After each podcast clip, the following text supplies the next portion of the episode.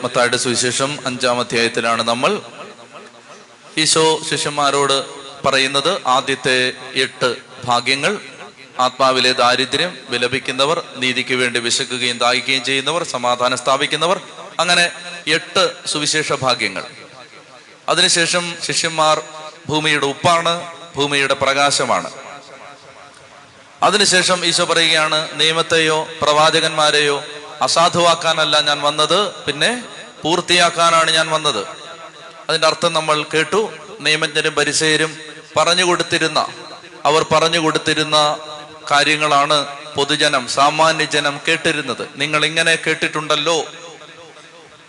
അപ്പോൾ അത് നിയമത്തെ അവർ നിയമം ദൈവം ആഗ്രഹിക്കാത്ത വിധത്തിൽ വ്യാഖ്യാനിച്ചു. ദൈവത്തിന്റെ ഒറിജിനൽ ഇന്റൻഷൻ, നിയമം കൊടുത്തപ്പോൾ ദൈവം എന്താണോ ഉദ്ദേശിച്ചത് അതിന് യോജിക്കാത്ത വിധത്തിൽ നിയമത്തെ അവർ വ്യാഖ്യാനിച്ചു. പുറത്തിരിക്കുന്നവർക്ക് ഞാൻ പറയുന്നത് കേൾക്കാമോ? Yes or no? യെസ്. അപ്പോൾ നിയമത്തെ അവർ വ്യാഖ്യാനിച്ചത് ദൈവം ആഗ്രഹിക്കാത്ത വിധത്തിലാണ്. അതുകൊണ്ട് ഈശോ നിയമത്തെ ഇപ്പോൾ പൂർത്തിയാക്കുകയാണ്. ദൈവത്തിന്റെ ഒറിജിനൽ ഇന്റൻഷൻ എന്താണെന്ന് ഈശോ ശിഷ്യന്മാരെ പഠിപ്പിക്കുകയാണ്. അങ്ങനെ കർത്താവ് കൽപ്പനകൾ എടുക്കുകയാണ്. 5-ാമത്തെ കൽപ്പന: കൊല്ലരുത്. കൊല്ലരുത് എന്ന് നിങ്ങൾ കേട്ടിട്ടുണ്ടല്ലോ. ഈശോ അതിനെ പൂർത്തീകരിച്ചു. എന്നാൽ ഞാൻ നിങ്ങളോട് പറയുന്നു, കോപിക്കരുത്, സഹോദരനെ ഭോഷ എന്ന് വിളിക്കരുത്. ഭോഷ, empty headed, good for nothing, അതാണ് അവിടെ ഉദ്ദേശിച്ചിരിക്കുന്ന അർത്ഥം. നീ ഒന്നിനും കൊള്ളാത്തവനാണ് എന്ന് പറയുന്ന അർത്ഥം. അങ്ങനെ വിളിക്കരുത്. ന്യായാസനത്തിന് മുമ്പിൽ നിൽക്കേണ്ടി വരും. വിഡ്ഢി എന്ന് വിളിക്കരുത്, നീ നരകാഗ്നിക്കിരയായി തീരും എന്ന് പറഞ്ഞാൽ എല്ലാ മനുഷ്യരെയും വിലയുള്ളവരായിട്ട് കാണണം. ഞാൻ രക്തം ചൊരിഞ്ഞിട്ടില്ല, കൊലപാതകം ചെയ്തിട്ടില്ല എന്നോർത്ത് ആശ്വസിക്കാതെ മനുഷ്യരെ റെസ്പെക്ട് ചെയ്തിട്ടുണ്ടോ, ബഹുമാനിച്ചിട്ടുണ്ടോ?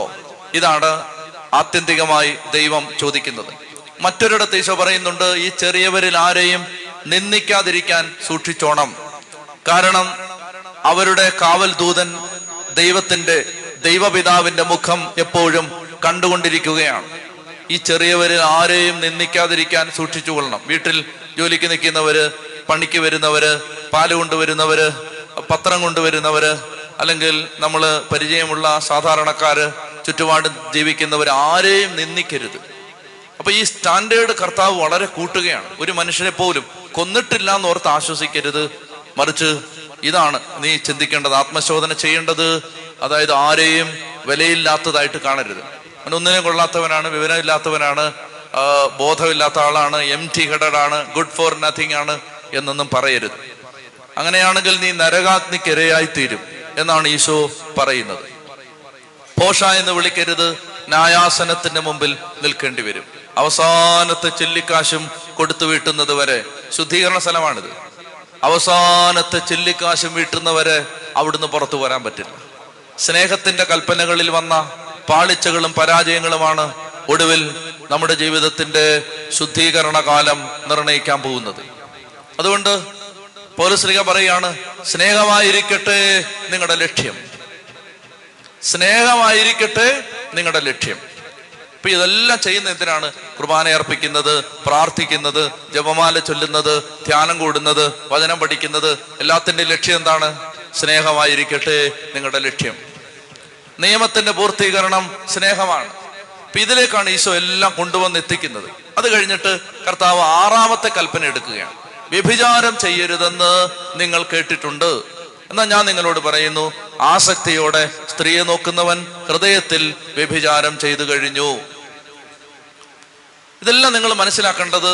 കർത്താവ് ഫോക്കസ് ചെയ്യുന്നത് ബാഹ്യമായ ചില പ്രവൃത്തികളല്ല. ശ്രദ്ധിക്കാമോ? കർത്താവ് ശ്രദ്ധ കേന്ദ്രീകരിക്കുന്നത് ബാഹ്യമായ ചില പ്രവൃത്തികളിലല്ല, മറിച്ച് കർത്താവ് നിന്റെ അകം വ്യഭിചാരം ചെയ്തിട്ടില്ല എന്നോർത്ത് നീതീകരിക്കപ്പെട്ടു എന്ന് ചിന്തിക്കാതെ ആസക്തിയോടെ നോക്കിയാൽ, അങ്ങനെ നോക്കാൻ അകത്തു നിന്നൊരു പ്രേരണ വന്നാൽ നീ നരകാഗ്നിക്കരയായി തീരും എന്ന് പറഞ്ഞാൽ കർത്താവ് പറയുകയാണ്. അതായത് നിയമജ്ഞരും, ശ്രദ്ധിക്കാമോ, നിയമജ്ഞരും പരിസയരും ഈ നിയമത്തെ വ്യാഖ്യാനിച്ചു കൊടുത്തവരും വ്യാഖ്യാനം കേട്ടവരും എത്തിച്ചേർന്ന ധാരണ ഞങ്ങളെല്ലാം നീതിമാന്മാരാണ് എന്നാണ്. എന്നാൽ ഈശോ ഇത് വ്യാഖ്യാനിക്കുമ്പോൾ, ഇതെല്ലാം വായിച്ചു കഴിയുമ്പോൾ നമുക്ക് എന്ത് മനസ്സിലാവും? നമ്മളാരും നീതിമാന്മാരല്ല. ഇതാണ് ഈശോയുടെ ഉദ്ദേശം. അതായത് ആർക്കും സ്വന്തം നീതിയിൽ ആശ്രയിക്കാൻ പറ്റില്ല, ആർക്കും സ്വന്തം വിശുദ്ധിയെ കുറിച്ച് പറയാൻ പറ്റില്ല. എല്ലാവരും പാപികളാണ്, എല്ലാവർക്കും ദൈവത്തിന്റെ കൃപ ആവശ്യമുണ്ട്, എല്ലാവർക്കും പരിശുദ്ധാത്മാവിനെ ആവശ്യമുണ്ട്. ഇതിലേക്ക് ഈശോ എത്തിക്കുകയാണ്. ഈശോയുടെ സ്റ്റാൻഡേർഡ് അനുസരിച്ച് വിലയിരുത്തുമ്പോൾ ഒരാൾ പോലും ഇല്ല നീതിമാൻ. അപ്പൊ ഈശോ പറയാണ്, നിങ്ങൾ ഇങ്ങനെ കേട്ടിട്ടുണ്ട്, 6-ാം പ്രമാണം വ്യഭിചാരം ചെയ്യരുതെന്ന് നിങ്ങൾ കേട്ടിട്ടുണ്ട്. എന്നാൽ ഞാൻ നിങ്ങളോട് പറയുന്നു, ആസക്തിയോടെ സ്ത്രീയെ നോക്കുന്നവൻ ഹൃദയത്തിൽ അവളുമായി ഈ തെറ്റ് ചെയ്തു കഴിഞ്ഞു. ആസക്തിയോടെ സ്ത്രീയെ നോക്കുന്നവൻ ഹൃദയത്തിൽ അവളുമായി ഈ തെറ്റ്, ഈ പാപം ചെയ്തു കഴിഞ്ഞു. എന്റെ പ്രിയപ്പെട്ട സഹോദരി സഹോദരന്മാരെ, അപ്പോ കർത്താവ് പറയാണ്, നിന്റെ വലത് കൈ പാപഹേതുവാവുന്നെങ്കിൽ വെട്ടിക്കളയുക, വലത് കണ്ണ് പാപഹേതുവാവുന്നെങ്കിൽ ചുഴന്നു കളയുക. ഇതെല്ലാം ഈശോ പറയുന്നു. ശ്രദ്ധിച്ചു കേൾക്കാമോ? കർത്താവ് ശ്രദ്ധിക്കുന്നത് ആക്ഷൻസ് അല്ല, ആറ്റിറ്റ്യൂഡാണ്. ഈശോ നോക്കുന്നത് ബാഹ്യമായിട്ട് എന്ത് ചെയ്തു, ബാഹ്യമായിട്ട് എന്ത് ചെയ്തില്ലെന്നല്ല, മറിച്ച് ആന്തരികതയാണ് ഈശോ നോക്കുന്നത്. നിന്റെ അകത്ത് എന്താണ് നടക്കുന്നത്? ഹൃദയങ്ങളാണ് ഈശോയുടെ ശ്രദ്ധാകേന്ദ്രം. ദൈവത്തിന്റെ ക്യാമറ ഫോക്കസ് ചെയ്യുന്നത് ഹൃദയത്തിലാണ്. ഹൃദയം, അതിന്റെ അവസ്ഥ എന്താ?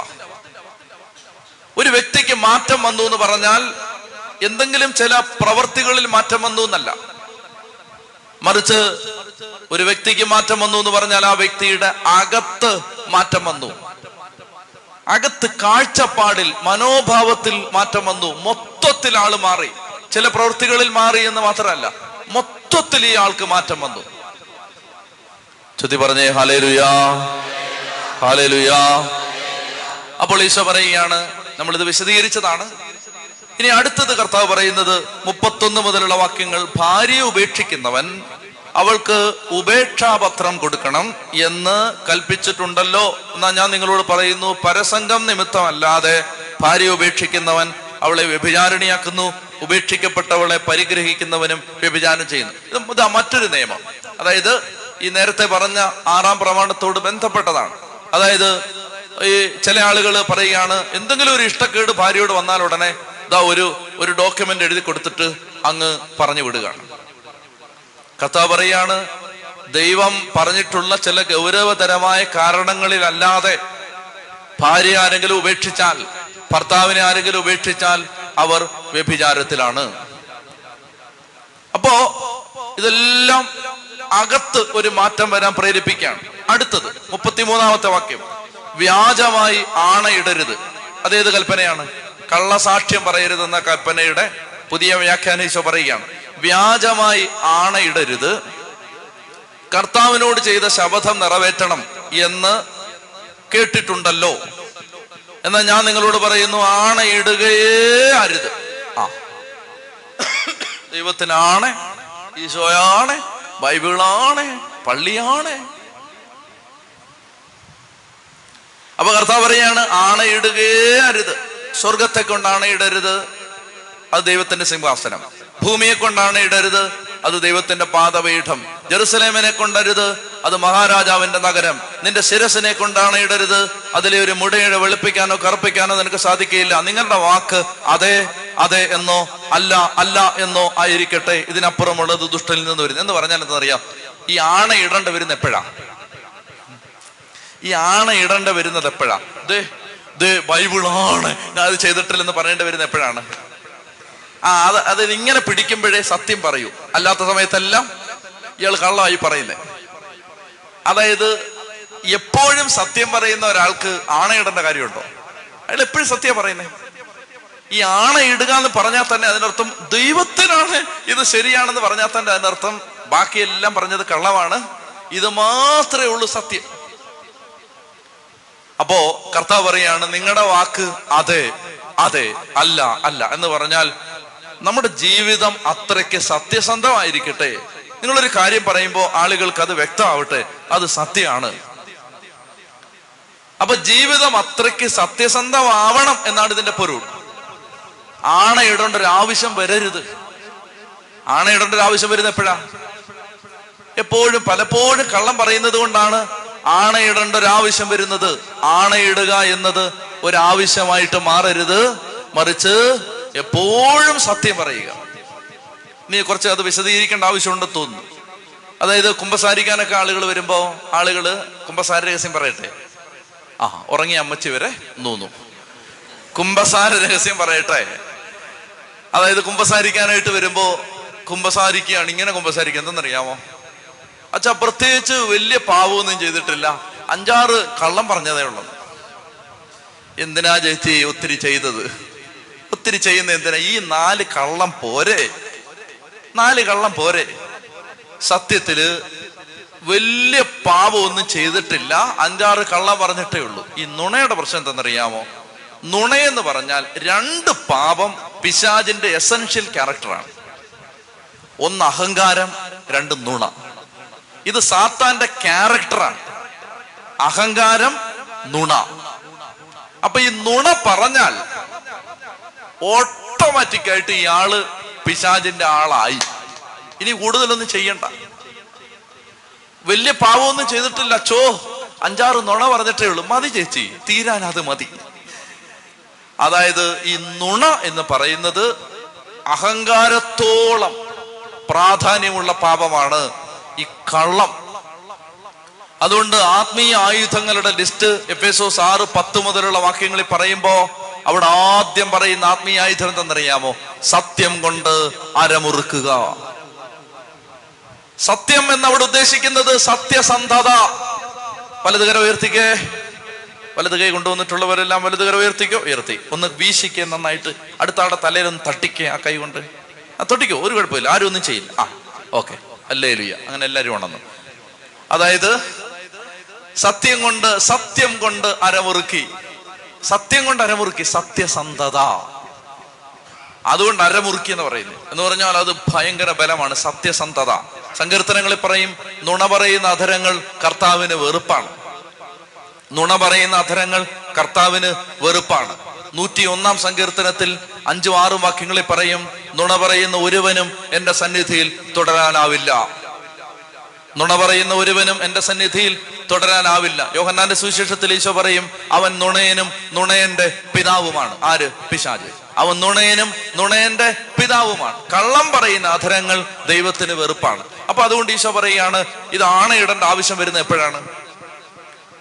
അതായത് ഇടയ്ക്കിടയ്ക്ക് കള്ളവും നുണയും സത്യവും എല്ലാം മിക്സ് ചെയ്ത് പറയുന്നതുകൊണ്ടാണ്. അതുകൊണ്ട് നിങ്ങൾ സത്യമേ പറയാവൂ, അപ്പൊ ആണയിടേണ്ട ആവശ്യം വരില്ല. ഇത് സത്യം, അതായത് പറയുന്നതെല്ലാം സത്യമാണ്. അപ്പൊ പിന്നെ ആണയിടേണ്ട കാര്യമില്ല. ഇത് സത്യമായിട്ടും ദൈവത്തിനോട് ഇത് സത്യമാണെന്ന് പറയേണ്ട കാര്യമില്ല, എല്ലാം സത്യമാണ് പറയുന്നത്. ആണയിടുകയരുത്. അപ്പോ ഒരു പ്രശ്നം വരും, കോടതിയിലൊക്കെ ഇങ്ങനെ സത്യം ചെയ്യുന്നു. ഒരു പൊതുകാര്യത്തിൽ ശപഥം ചെയ്യുന്നതിന് ബൈബിൾ എതിരല്ല. പൗലോസ്ലിഗയൊക്കെ അങ്ങനെ ചെയ്ത് പറയുന്നുണ്ട്. ശപഥം ഒരു പൊതുകാര്യം, കോടതി മുറിയിൽ ബൈബിൾ തൊട്ട് ചിലപ്പോ ആണയിടാൻ, സത്യം ശപഥം ചെയ്യാൻ ആവശ്യപ്പെടും. അത് തെറ്റല്ല എന്ന് ദൈവവചനത്തിൽ സാക്ഷ്യമുണ്ട്. അങ്ങനെയുള്ള അതല്ല, പേഴ്സണൽ ലൈഫിലാണ് ഇത് ഉദ്ദേശിക്കുന്നത്. വ്യക്തി ജീവിതത്തിൽ ആണയിടാൻ പാടില്ല. ഇപ്പൊ ചില കാര്യത്തിന് ചില സത്യസന്ധത ഉറപ്പുവരുത്താൻ മതഗ്രന്ഥങ്ങൾ കൊടുത്ത് അതിൽ വെച്ച് സത്യം ചെയ്യാൻ ആവശ്യപ്പെടും. അത് ശപഥമാണ്. ആ ശപഥത്തിന് ബൈബിൾ എതിരല്ല. വ്യക്തി ജീവിതത്തിൽ ആണയിടാൻ പാടില്ല, അതാണ് ഇവിടെ ഉദ്ദേശിക്കുന്നത്. അടുത്തത് 38 മുതലുള്ള വാക്യങ്ങൾ. കണ്ണിന് പകരം കണ്ണ്. വായിച്ചോ. കണ്ണിന് പകരം കണ്ണ്, പല്ലിന് പകരം പല്ല് എന്ന് പറഞ്ഞിട്ടുള്ളത് നിങ്ങൾ കേട്ടിട്ടുണ്ടല്ലോ. ശ്രദ്ധിക്കുക, ഇത് ഒരു കൽപ്പനയുമായിട്ട് 10 കൽപ്പനകളിൽ ഇല്ലാത്തൊരു സാധനമാണ്. കണ്ണിന് പകരം കണ്ണ്, പല്ലിന് പകരം പല്ല്.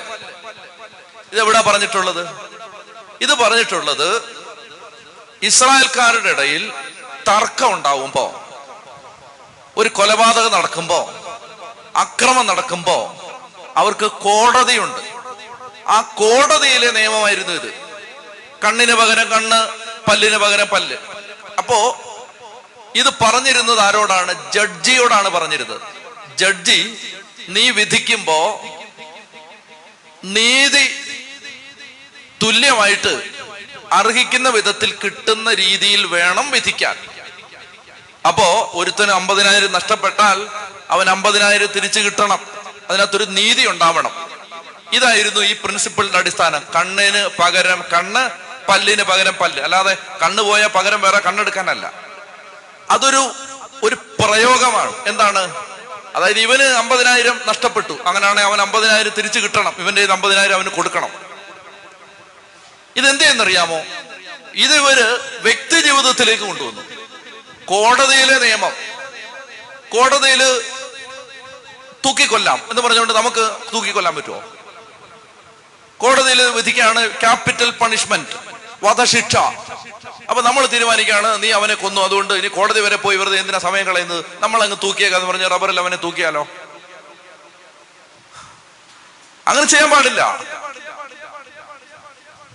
അയ്യോ, ഇങ്ങനെ ഉറങ്ങാനും പാടില്ല,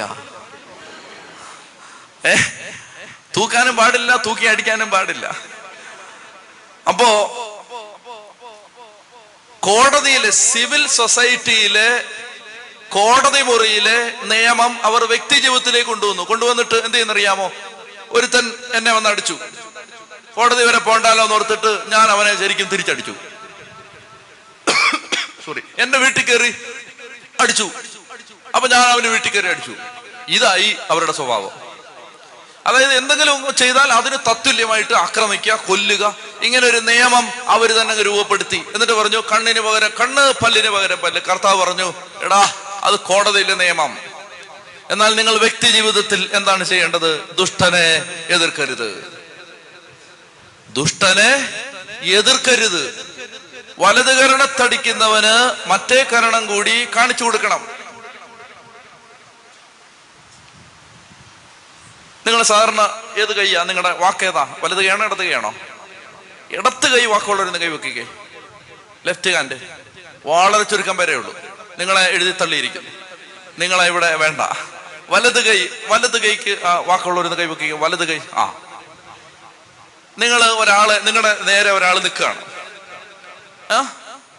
അപ്പൊ ഈ ആളുടെ വലത് കരണത്ത് അടിക്കണം. അപ്പൊ നിങ്ങൾ വലത് കൈ കൊണ്ട് അടിച്ചാൽ ഏത് കരണത്താ അടിക്കുന്നേ? ഈ നിൽക്കുന്ന ആളുടെ ഏത് കാരണത്തായിരിക്കും അടിക്കുന്നത്? വലത് കൈകൊണ്ട് അടിച്ച ഇടത് കാരണത്ത്. അപ്പൊ വലത് കാരണത്ത് അടിക്കണമെങ്കിലോ പുറം കൈ കൊണ്ട് അടിക്കണം. ഇങ്ങനെ പുറം കൈ കൊണ്ട് അടിക്കണം എന്ന് പറഞ്ഞാൽ ഇത് വളരെ നാണം കെട്ടൊരടിയാണ്. മറ്റേതൊരു ഡീസന്റ് അടിയാണ്, ഇതൊരു നാണം കെട്ട അടിയാണ്. അതായത് ഈ കൈ കൊണ്ട് അടിക്കാൻ പോലും നിനക്ക് യോഗ്യതയില്ലാന്ന് പറഞ്ഞിട്ട് ഈ പുറം കൈ കൊണ്ട് അടിക്കുകയാണ്. അതാണ് ഈ വലത് കാരണത്ത് അടിക്കുക എന്ന് പറഞ്ഞാൽ ഏറ്റവും ഹ്യൂമിലിയേറ്റിംഗ് ആയ അടി. വലത് കരണത്തടിക്കുന്നവന് എന്ത് ചെയ്യണം? ഇടത് കരണം കൂടെ, ആ മറ്റേ കൈ കൊണ്ടുകൂടെ അടിച്ചോളാൻ പറയണം. നിന്നോട് വ്യവഹരിച്ച് ഉടുപ്പ് കരസ്ഥമാക്കാൻ ഉദ്യമിക്കുന്നവന് മേലങ്കി കൂടി കൊടുക്കണം. അവൻ ഉടുപ്പിനാണ് പിടിച്ചത്, ദാ ഇതോടെ ബെന്നിനോട് കൊണ്ടുപോകൂ എന്ന് പറയണം. അവന് ലോഹയ്ക്കാണ് വന്നത്, അവനോട് പറയണം നീ പാനിന് കൂടെ കൊണ്ടുപോക്കോ എന്ന് പറയണം. അയ്യോ, നിന്നോട് വ്യവഹരിച്ച്, അതായത് പിടിച്ചു പറയല്ല, ഇത് കേസ് നടത്തുകയാണ്. കേസ് നടത്തി നിന്റെ 5 സെന്റ് കൊണ്ടുപോകാൻ ആഗ്രഹിക്കുന്നവന് 2 സെന്റ് കൂടെ കൊടുക്കണം. ഇതാ പറഞ്ഞത് ബുദ്ധിമുട്ടാണ്. അതായത് ഉച്ച കഴിഞ്ഞ ആരും ഇല്ലാത്തത്. ഓൺലൈനിലാണെങ്കിലും രാവിലെയാ ഭയങ്കര ആള്, ഉച്ചയ്ക്ക് ആരും ഇല്ല.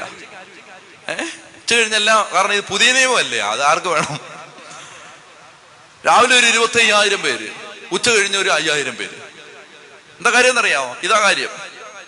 കർത്താവ് ഈശോ പറയുന്നത് അത്ര നല്ല കാര്യങ്ങളല്ല. അതുകൊണ്ട് നിങ്ങൾ പിന്നെ ഇരുന്ന് ഉറങ്ങി കഞ്ഞിയുണ്ടല്ലോ എന്ന് ഓർത്ത് 3 മണി വരെ ഇരുന്നിട്ട് നീ മാത്രമല്ല, പണ്ട് ഞാൻ ഒരു ഉപവാസ പ്രാർത്ഥന നടത്തി. ആദ്യമായിട്ട് ജീവിതത്തിൽ ആദ്യത്തെ ഉപവാസ പ്രാർത്ഥനയാണ്, 3 ദിവസത്തെ ഉപവാസം. അപ്പൊ അത് നടത്തി. ആദ്യം എൻ്റെ കൂടെ വേറൊരു അച്ഛനും കൂടെ ഉണ്ട്, ഞങ്ങൾ 2 പേരാണ്.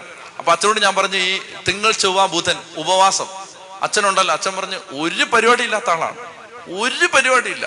പുള്ളി പറയാണ് എനിക്കന്ന് 7 പ്രോഗ്രാം ഉണ്ടെന്ന് പറഞ്ഞു. അവ എനിക്ക് മനസ്സിലായി ഇത് ഉപവാസം. പിന്നെ എൻ്റെ ആത്മീയ അധികാരം ഉപയോഗിച്ച് ഞാൻ അവിടെ പിടിച്ചു നിർത്തി.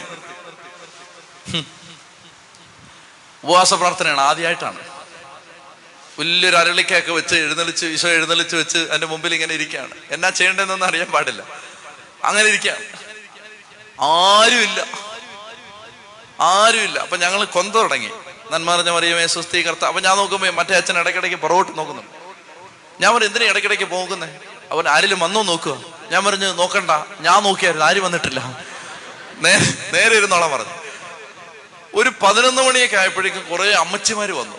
അപ്പൊ എനിക്ക് വളരെ സന്തോഷമായി, കാരണം ഉപവാസ പ്രാർത്ഥന കേൾക്കുന്നുണ്ട് കുറെ അമ്മച്ചിമാര്. എന്നിട്ട് അവരിങ്ങനെ 12 മണി, 1 മണി, 2 മണി, 3 മണി, 4 മണി ആയപ്പോ അവരിങ്ങനെ പതുക്കെ എഴുന്നേറ്റ് പോകാൻ തുടങ്ങും. അപ്പൊ ഞാൻ പറഞ്ഞു പോവാണോ ഇതിന് വന്നിട്ട് ഇത് കംപ്ലീറ്റ്? അപ്പൊ അവരെന്നോട് പറയണം, അച്ഛാ ഞങ്ങൾ 11 മണിക്ക് വന്നു, പിന്നെ 1 മണിക്ക് പോകാഞ്ഞത്, ഈ വെയിലത്ത് എങ്ങനെ പോന്നേ? വെയിൽ താഴാൻ വേണ്ടി ഇരുന്നാന്ന് പറഞ്ഞു. അതുങ്ങൾ വെയിൽ താഴാൻ വേണ്ടി ഇരുന്നാണ് 4 മണി വരെ എന്ന് പറഞ്ഞ പോലെ രാവിലെ വന്നിട്ട് ഉച്ചവരെ ഇരുന്നിട്ട് വെയിൽ താഴാൻ വേണ്ടി നിങ്ങൾ ഇരിക്കുന്നെന്ന് എനിക്കറിയാം. ശ്രദ്ധിച്ച് മനസ്സിലാക്കണം. നിന്നോട് വ്യവഹരിച്ച് നിന്റെ ഉടുപ്പ് കരസ്ഥമാക്കാൻ ഉദ്യമിക്കുന്നവന് മേലങ്കി കൂടി എന്ന് പറഞ്ഞാൽ വഴക്കിട്ട് ഒന്നും വാങ്ങിക്കരുത്, വ്യവഹരിച്ച് ഒന്നും സ്വന്തമാക്കരുത്, വഴക്കിട്ട്. ഇപ്പൊ 10 സെന്റ് വഴക്കിട്ടാ കിട്ടും, ആ വഴക്കിട്ട് അത് വേണ്ട, വഴക്കടിച്ചിട്ട് ഈ വീട് വേണ്ട, വഴക്കടിച്ചിട്ട് ഈ 5 സെന്റ് വേണ്ട. ഇതായിരിക്കണം ക്രിസ്ത്യാനിയുടെ സ്വഭാവം. ആർക്കുണ്ട് ഈ സ്വഭാവം? ഒരു 2% ചിലപ്പോൾ കാണുമായിരിക്കും. 98% പഴയ നിയമത്തിലാണ്, പുതിയ നിയമത്തിലേക്ക് വന്നിട്ടില്ല. ഇനി ഈശോ പറയുകയാണ്, 1 മൈൽ ദൂരം പോകാൻ നിന്നെ നിർബന്ധിക്കുന്നവന്റെ കൂടെ 2 മൈൽ ദൂരം പോകണം. അതിന്റെ പശ്ചാത്തലം എന്താന്ന് വെച്ചാല് റോമൻ പടയാളികള്, ഇപ്പോ പോലീസുകാര് പട്ടാളക്കാരൊക്കെ ഒരു സ്ഥലത്തേക്ക് പോകുമ്പോൾ അവരുടെ സാധനങ്ങളൊക്കെ ബാഗ് ഇങ്ങനെ തോളിലിട്ടിരിക്കും. റോമൻ പട്ടാളം ഇങ്ങനെ മാർച്ച് ചെയ്ത് പോകുമ്പോൾ അവരുടെ തോളിൽ ഭാരമുണ്ട്. ഈ ഭാരം അവർക്ക് ചുമക്കാൻ വയ്യാതാവുമ്പോ വഴി നിൽക്കുന്ന ആരെയും വിളിച്ചിട്ട് ഇത് ചുമക്കാൻ പറയും, ചുമക്കണമെന്ന് പറയും. അപ്പൊ ഈ ഭാഗം ചുമന്നുകൊണ്ട് ഈ ആള് ഈ പട്ടാളക്കാരന്റെ കൂടെ പോണം. ഇതാണ് പശ്ചാത്തലം. 1 മൈൽ ദൂരം പോകാൻ നിന്നെ നിർബന്ധിക്കുന്നവന്റെ കൂടെ 2 മൈൽ ദൂരം പോണം. അപ്പൊ ഇവൻ നിർബന്ധിച്ചാണ് 1 മൈൽ ഇതും ചുമന്നുകൊണ്ട് നിർബന്ധിച്ച് പിടിച്ച് ഈ ഭാഗം ചുമന്ന് നമ്മൾ ഗതികെട്ട്. റോമൻ പട്ടാളത്തിന്റെ അധീനതയായിരുന്നത് കൊണ്ട് യഹൂദനെ എതിർക്കാൻ അനുവാദമില്ല. അപ്പൊ അങ്ങനെ പട്ടാളക്കാരുടെ ഭാഗം ചുമന്നു പോകുമ്പോ 1 മൈൽ ദൂരം കഴിയുമ്പോ തിരിച്ചു പോരാം, എന്നാൽ 2 മൈൽ ദൂരം പോണം. അങ്ങനെ പോകുമ്പോ ഈ 2-മത്തെ മൈൽ, അങ്ങനെ ഒരു പുസ്തകമുണ്ട്, ദ സെക്കൻഡ് മൈൽ, 2-മത്തെ മൈൽ യാത്ര ചെയ്യുന്ന സമയത്ത് ഈ പട്ടാളക്കാരന് തോന്നും ഇവനെന്തോ ഒരു വ്യത്യാസം ഉണ്ടല്ലോ, ഇവൻ സാധാരണ പോലെ അല്ലല്ലോ, സാധാരണക്കാരനെ പോലെ അല്ലല്ലോ. അപ്പൊ അയാൾ ചോദിക്കും, എന്താ ഇവിടെ വീട്, എന്ത് ചെയ്യുന്നു, എന്തുകൊണ്ടാണ് ഇങ്ങനെ കുറച്ചുകൂടെ നടക്കാന്ന് പറഞ്ഞത്?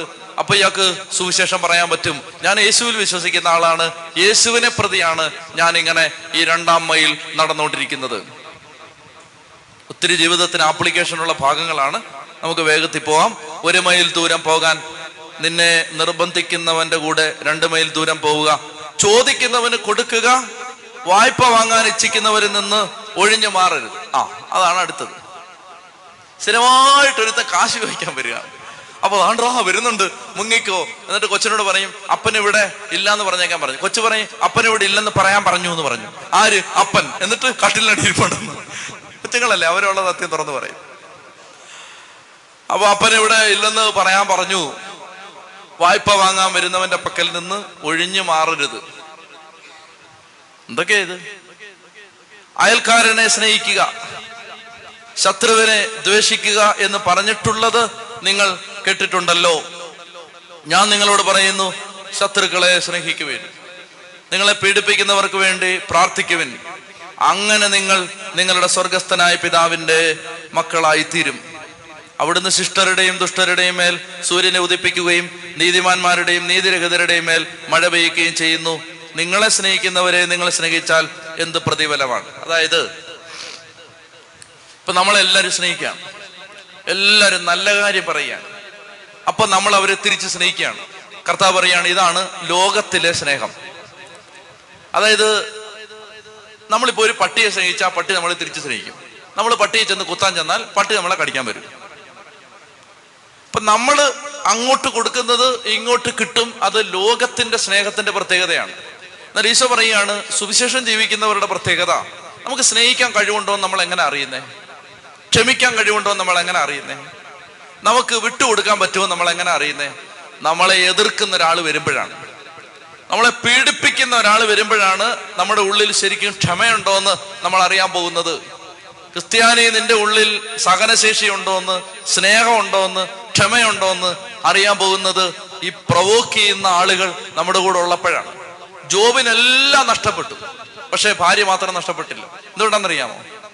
ജോബിനെ അവസാനം വരെ ജോബിന്റെ സഹനശേഷി പരീക്ഷിക്കാൻ ഈ ഭാര്യ ജീവിച്ചിരുന്നേ പറ്റൂ. കാരണം ഈ ഭാര്യ ഉണ്ടെങ്കിൽ ഇവൻ എന്തുമാത്രം പവർ ഉണ്ടെന്ന് അറിയാൻ പറ്റൂ.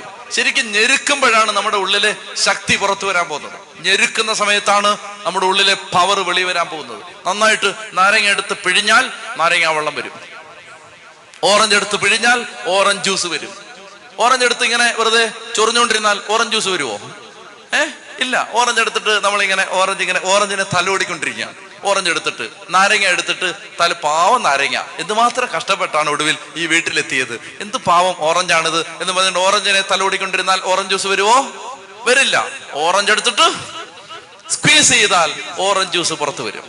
നാരങ്ങ എടുത്തിട്ട് നല്ലപോലെ ഞെക്കിപ്പിഴിഞ്ഞാൽ നാരങ്ങ ജ്യൂസ് പുറത്തു വരും, നാരങ്ങ വെള്ളം വരും. അപ്പോ പ്രിയപ്പെട്ട സഹോദരങ്ങളെ, നമ്മളെ ഞെരുക്കിയാലേ നമ്മുടെ പവർ വെളി വരൂ.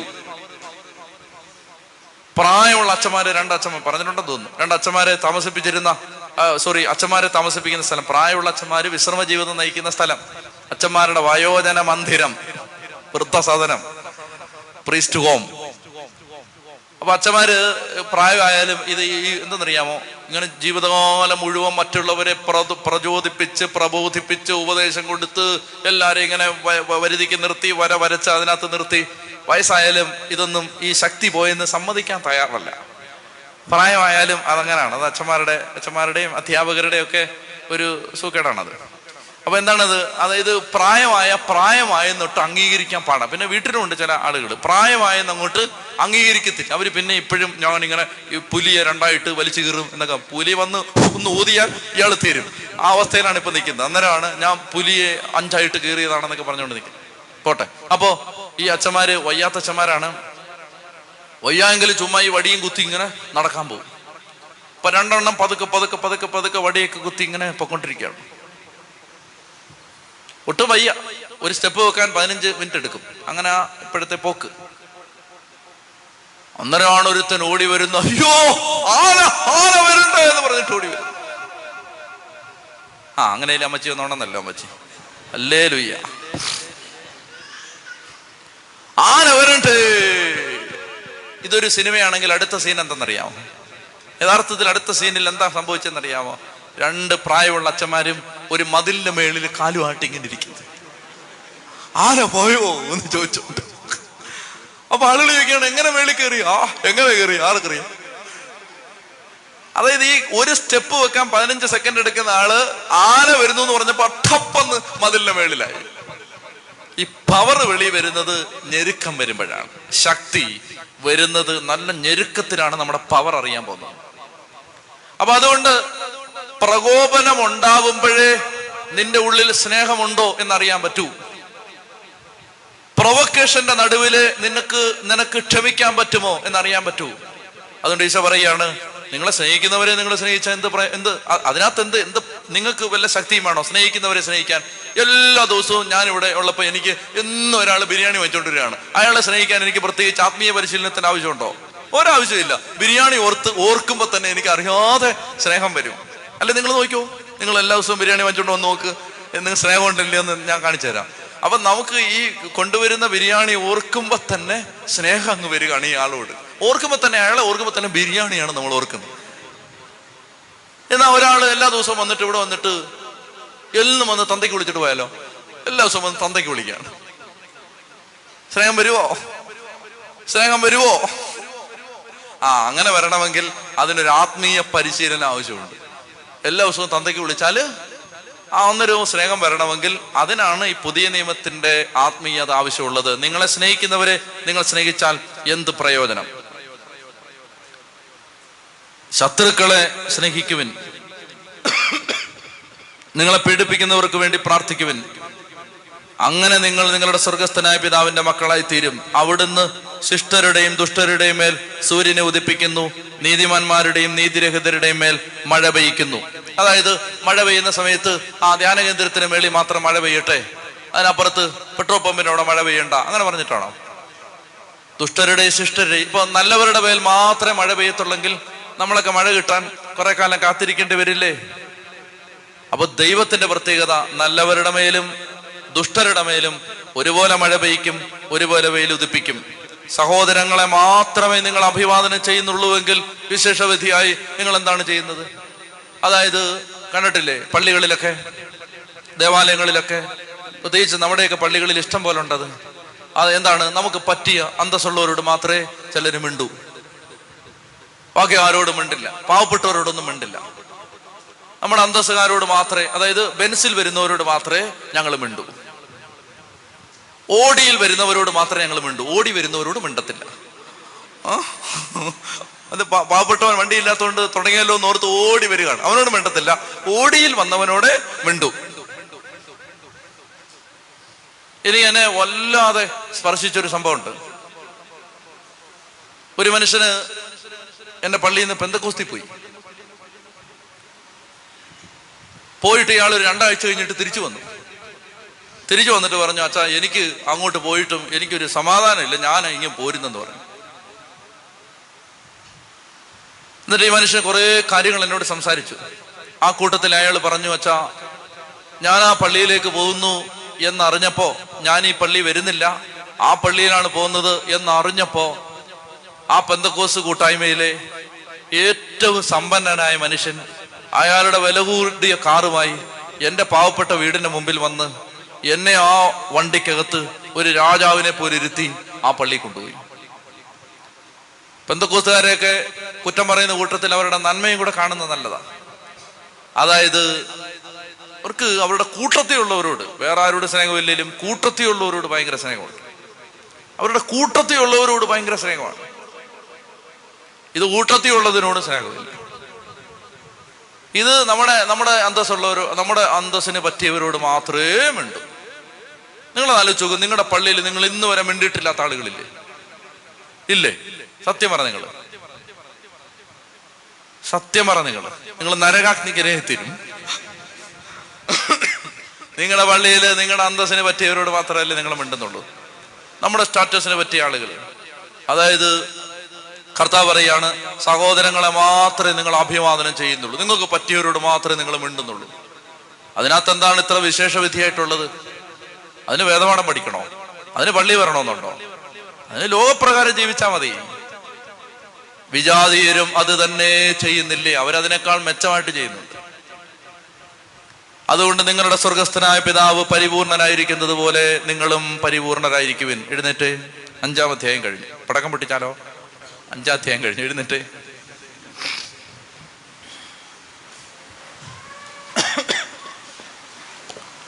നമുക്ക് 6-ാം അധ്യായത്തിന്റെ ഒരു 1-2 ഭാഗങ്ങളൂടെ എടുത്ത് അവസാനിപ്പിക്കണം. സുവിശേഷ ഭാഗ്യങ്ങളാണ്, കൂടുതൽ വിശദീകരിക്കാനൊന്നുമില്ല. ഇതൊക്കെ പഠിക്കുക എന്നതിനേക്കാൾ ജീവിക്കാനുള്ളതാണ്. വായിക്കുക, അറിയുക, ജീവിക്കുക. കൂടുതൽ വ്യാഖ്യാനങ്ങളൊന്നും പറയാൻ ഇതിനകത്തില്ല. ഇതങ്ങ് അതുപോലെ ജീവിതത്തിൽ പകർത്തിയാൽ മതി, വേറെ എന്നെ വ്യാഖ്യാനം പറയാനാണ്. പ്രിയപ്പെട്ട മക്കളെ, ഇപ്പോൾ കർത്താവിൻ്റെ സന്നിധിയിൽ ഇത്രയും കാര്യങ്ങളൊന്ന് ജീവിക്കാൻ, ഇത് ജീവിക്കാൻ സത്യത്തിൽ ഒരായുസ് വേണം. ഇതെല്ലാം ജീവിക്കാൻ പരിശ്രമിച്ചാൽ അത് ജീവിച്ച് പൂർത്തിയാക്കിയെടുക്കാൻ ഒരായുസ് പോരാ. എങ്കിലും കർത്താവ് അസാധ്യമായതൊന്നും പറയില്ല. കരങ്ങൾ ഉയർത്തിക്കുകയും സുവിശേഷ ഭാഗ്യങ്ങൾ ജീവിക്കാൻ, സുവിശേഷം ജീവിക്കാൻ കൃപ തരണമേ എന്നാഗ്രഹിക്കണം. 6-ാം അധ്യായത്തിൽ 3 കാര്യങ്ങൾ നമ്മൾ കാണുകയാണ്. അതിനുശേഷം അടുത്ത ആഴ്ചയിൽ ദൈവം അനുവദിക്കുകയാണെങ്കിൽ നമ്മൾ സ്വർഗസ്ഥനായ പിതാവേ എന്ന പ്രാർത്ഥന, അത് കുറച്ച് സമയമെടുത്ത് നമ്മൾ പഠിക്കേണ്ടതാണ്. അതുകൊണ്ട് 6-ാം അധ്യായത്തിലെ 3 കാര്യങ്ങൾ മറ്റുള്ളവരെ കാണിക്കാൻ വേണ്ടി 3 കാര്യങ്ങൾ ചെയ്യരുത് എന്ന് ഈശോ പറയുന്നുണ്ട്. വളരെ പ്രധാനപ്പെട്ട ദൈവിക കൽപ്പനകളാണ് ഇതൊക്കെ. നമുക്ക് ചെയ്യാൻ പറ്റുന്ന കാര്യങ്ങളാണ്, അനുസരിക്കാൻ പറ്റുന്ന കാര്യങ്ങളാണ്. അതായത് കർത്താവ് പറയുകയാണ്, മറ്റുള്ളവരിൽ നിന്ന് പ്രശംസ കിട്ടാൻ വേണ്ടി നീ ഭിക്ഷ കൊടുക്കുമ്പോൾ തെരുവീഥികളിൽ കാഹളം മുഴക്കരുത്. 1-മത്തെ കാര്യം ധർമ്മദാനം. എന്തെങ്കിലും ചെയ്യുമ്പോൾ അത് ആരും അറിയാതെ ചെയ്യുക. ഇടത്ത് കൈ ചെയ്യുന്നത് വലത്ത് കൈ അറിയാതെ ചെയ്യുക എന്നാണ് ഈശോ പറയുന്നത്. അതായത് നമ്മളൊരു കാര്യം, ഒരു ദാനധർമ്മം ചെയ്യുന്നു. ആരെ ഇങ്ങനെ സാമ്പത്തികമായിട്ട് സഹായിക്കുന്നു. ഇന്നിപ്പോ കണ്ടുവരുന്ന ഒരു പ്രവണത എന്താണ്? അതായത് ഇപ്പോ പാവപ്പെട്ട ആ കുട്ടികൾക്ക് നോട്ട്ബുക്ക് കൊടുക്കുന്നു. ഉദാഹരണത്തിന് നോട്ട്ബുക്ക് കൊടുക്കുമ്പോ ഇവര് പാവപ്പെട്ടവരാണെന്ന ലേബൽ അവരുടെ നെറ്റിയിൽ ഒട്ടിച്ചു വെച്ചിട്ട് വേണോ കൊടുക്കാൻ? അവരെ ഒരു 10,000 പേര് കൂടുന്ന ഒരു സ്ഥലത്തേക്ക് വിളിച്ചു വരുത്തിയിട്ട് അവന്റെ മാനാഭിമാനം മുഴുവൻ നഷ്ടപ്പെടുത്തിയിട്ട് എല്ലാവരുടെയും മുമ്പിൽ അവനെ വിളിച്ചു വരുത്തി അവൻ പാവപ്പെട്ടവനാണെന്ന് ഒരിക്കൽ കൂടി അവനെ ബോധ്യപ്പെടുത്തിയിട്ട് എന്തിനായി 15 രൂപയുടെ ബുക്ക് കൊടുക്കുന്നത്? 15,000 രൂപയുടെ മാനഹാനി 15 രൂപയുടെ ബുക്ക്, അത് കൊടുക്കാതിരിക്കുന്നതാണ് ഭേദം. കാഹളം മുഴക്കരുത്. അതായത് നന്മ ചെയ്യുമ്പോ ജീവിതത്തിൽ ഇത് ഇത് ചെയ്യാൻ പറ്റും. എന്നെ വളരെ അധികം സ്പർശിച്ച ഒരു വാചകം ഇതാണ്: രഹസ്യങ്ങൾ അറിയുന്ന പിതാവ്. അത് ചങ്കിനകത്ത് എഴുതി വെക്ക്, ലാമിനേറ്റ് ചെയ്ത് വെക്ക്. രഹസ്യങ്ങൾ അറിയുന്ന പിതാവ്. അങ്ങനെ ഒരു പിതാവുണ്ട് കേട്ടോ, രഹസ്യങ്ങൾ അറിയുന്ന പിതാവ്. ആരും അറിയാതെ ജീവിതത്തിൽ ചെയ്യാനുള്ള നന്മ ചെയ്യുമ്പോ രഹസ്യങ്ങൾ അറിയുന്ന ഒരു പിതാവുണ്ട്.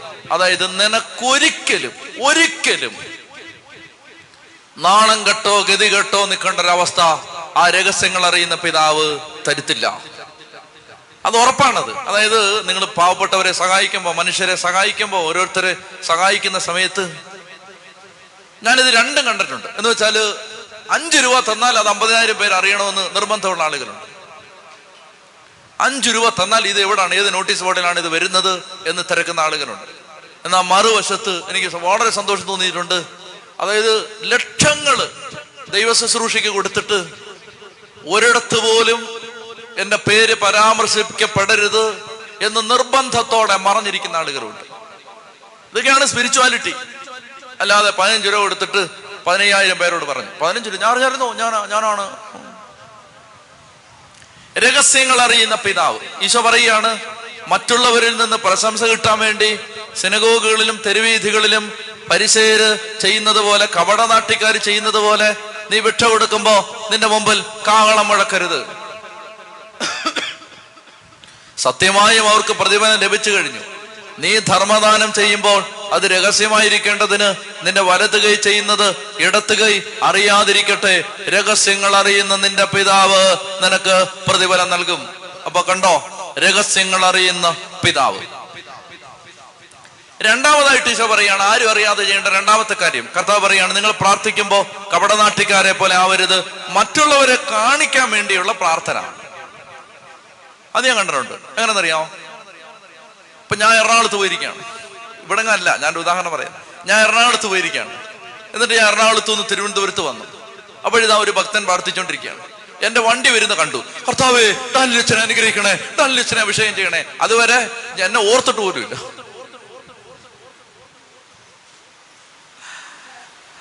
അങ്ങനെയുള്ള ഭക്തനെ ഞാൻ കണ്ടിട്ടുണ്ട്. അതിനാളുകളെ കാണിക്കാൻ വേണ്ടി പ്രാർത്ഥിച്ചില്ലെങ്കിൽ പ്രാർത്ഥിച്ചില്ലെന്നല്ലേ ഉള്ളൂ.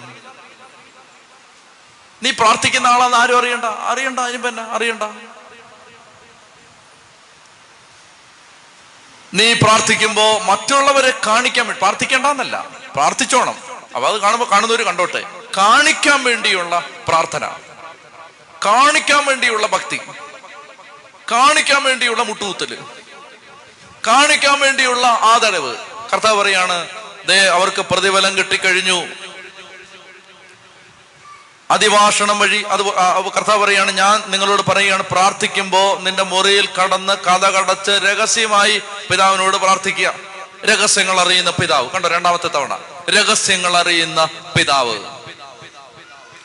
മൂന്നാമതായിട്ട് ഈശോ പറയുകയാണ്, 16 മുതലുള്ള വാക്യങ്ങൾ, നിങ്ങൾ ഉപവസിക്കുമ്പോ കപടനാട്ടുകാരെ പോലെ വിഷാദം ഭാവിക്കരുത്. ഇതാണ് അടുത്ത സെറ്റ്. ഉപവാസമാണ്, നല്ല കാര്യമാണ്, ഉപവസിക്കണം. 21 ദിവസം ഉപവാസം, 10 ദിവസം ഉപവാസം, 5 ദിവസം ഉപവാസം, ഉപവസിക്കണം കേട്ടോ. എന്നാ ഉപവസിച്ചിട്ട് കാണുന്നവരോടെല്ലാം പറഞ്ഞുകൊണ്ട് നടക്കാണ്. ഉപവാസത്തിലായതുകൊണ്ടാണ് കേട്ടോ ഇങ്ങനെ ക്ഷീണിച്ചിരിക്കുന്നത്. ഉപവാസത്തിലായതുകൊണ്ടാണ് കേട്ടോ തല ജീവാത്തത്. പിന്നെ അതൊന്നും പറയാൻ പറ്റിയില്ലെങ്കിൽ ഞങ്ങളെ പോലുള്ള ധ്യാനഗുരുക്കന്മാര്, ഞാൻ 25 ദിവസം ഉപവാസത്തിനായിരിക്കുമ്പോൾ കർത്താവ് ഇതാ എനിക്കിത് വെളിപ്പെടുത്തി. ഉദ്ദേശം എന്താണ്? വെളിപ്പെടുത്തിയത് പറയാനൊന്നുമല്ല, 25 ദിവസം ഉപവസിച്ചെന്ന് എങ്ങനെയാലും ഇവരൊന്ന് അറിയണം. കർത്താവ് പറയാണ്, നീ ഉപവസിക്കുമ്പോ കവട നാട്ടിക്ക പോലെ വിഷാദം. അപ്പൊ അതായത് എന്താ വല്ലാതിരിക്കുന്നേ? ഒന്നുമില്ലച്ചാ, ഉപവാസത്തിലായതുകൊണ്ടാണെന്ന് തോന്നുന്നു. വിഷാദം ഭാവിക്കരുത്. തലയിൽ എണ്ണ തേക്കണം, മുഖം കഴുകണം. നീ ഉപവസിക്കുന്നത് അദൃശ്യനായ പിതാവല്ലാതെ മറ്റാരും കാണാതിരിക്കേണ്ടതിന് ശിരസിൽ തൈലം പുരട്ടുകയും മുഖം കഴുകുകയും ചെയ്യണം. രഹസ്യങ്ങൾ അറിയുന്ന പിതാവ് നിനക്ക് പ്രതിഫലം. 3 തവണയാണ് ഇത് ആവർത്തിക്കുന്നത്. രഹസ്യങ്ങൾ അറിയുന്ന പിതാവ്. 3 കാര്യം മറക്കരുത്: ധർമ്മദാനം, പ്രാർത്ഥന, ഉപവാസം. ഇത് മറ്റുള്ളവരെ കാണിക്കാൻ വേണ്ടി ചെയ്യരുത്. ചെയ്താൽ അതിനുള്ള പ്രതിഫലം നഷ്ടപ്പെട്ടു കഴിഞ്ഞു. ദാനധർമ്മം ചെയ്യുമ്പോഴും പ്രാർത്ഥിക്കുമ്പോഴും ഉപവസിക്കുമ്പോഴും അത് നമ്മുടെ ആത്മീയ കാര്യം ദൈവം മാത്രം അറിഞ്ഞാൽ മതി. ദൈവം മാത്രമേ അറിയാവൂ. അങ്ങനെ ചെയ്യുക.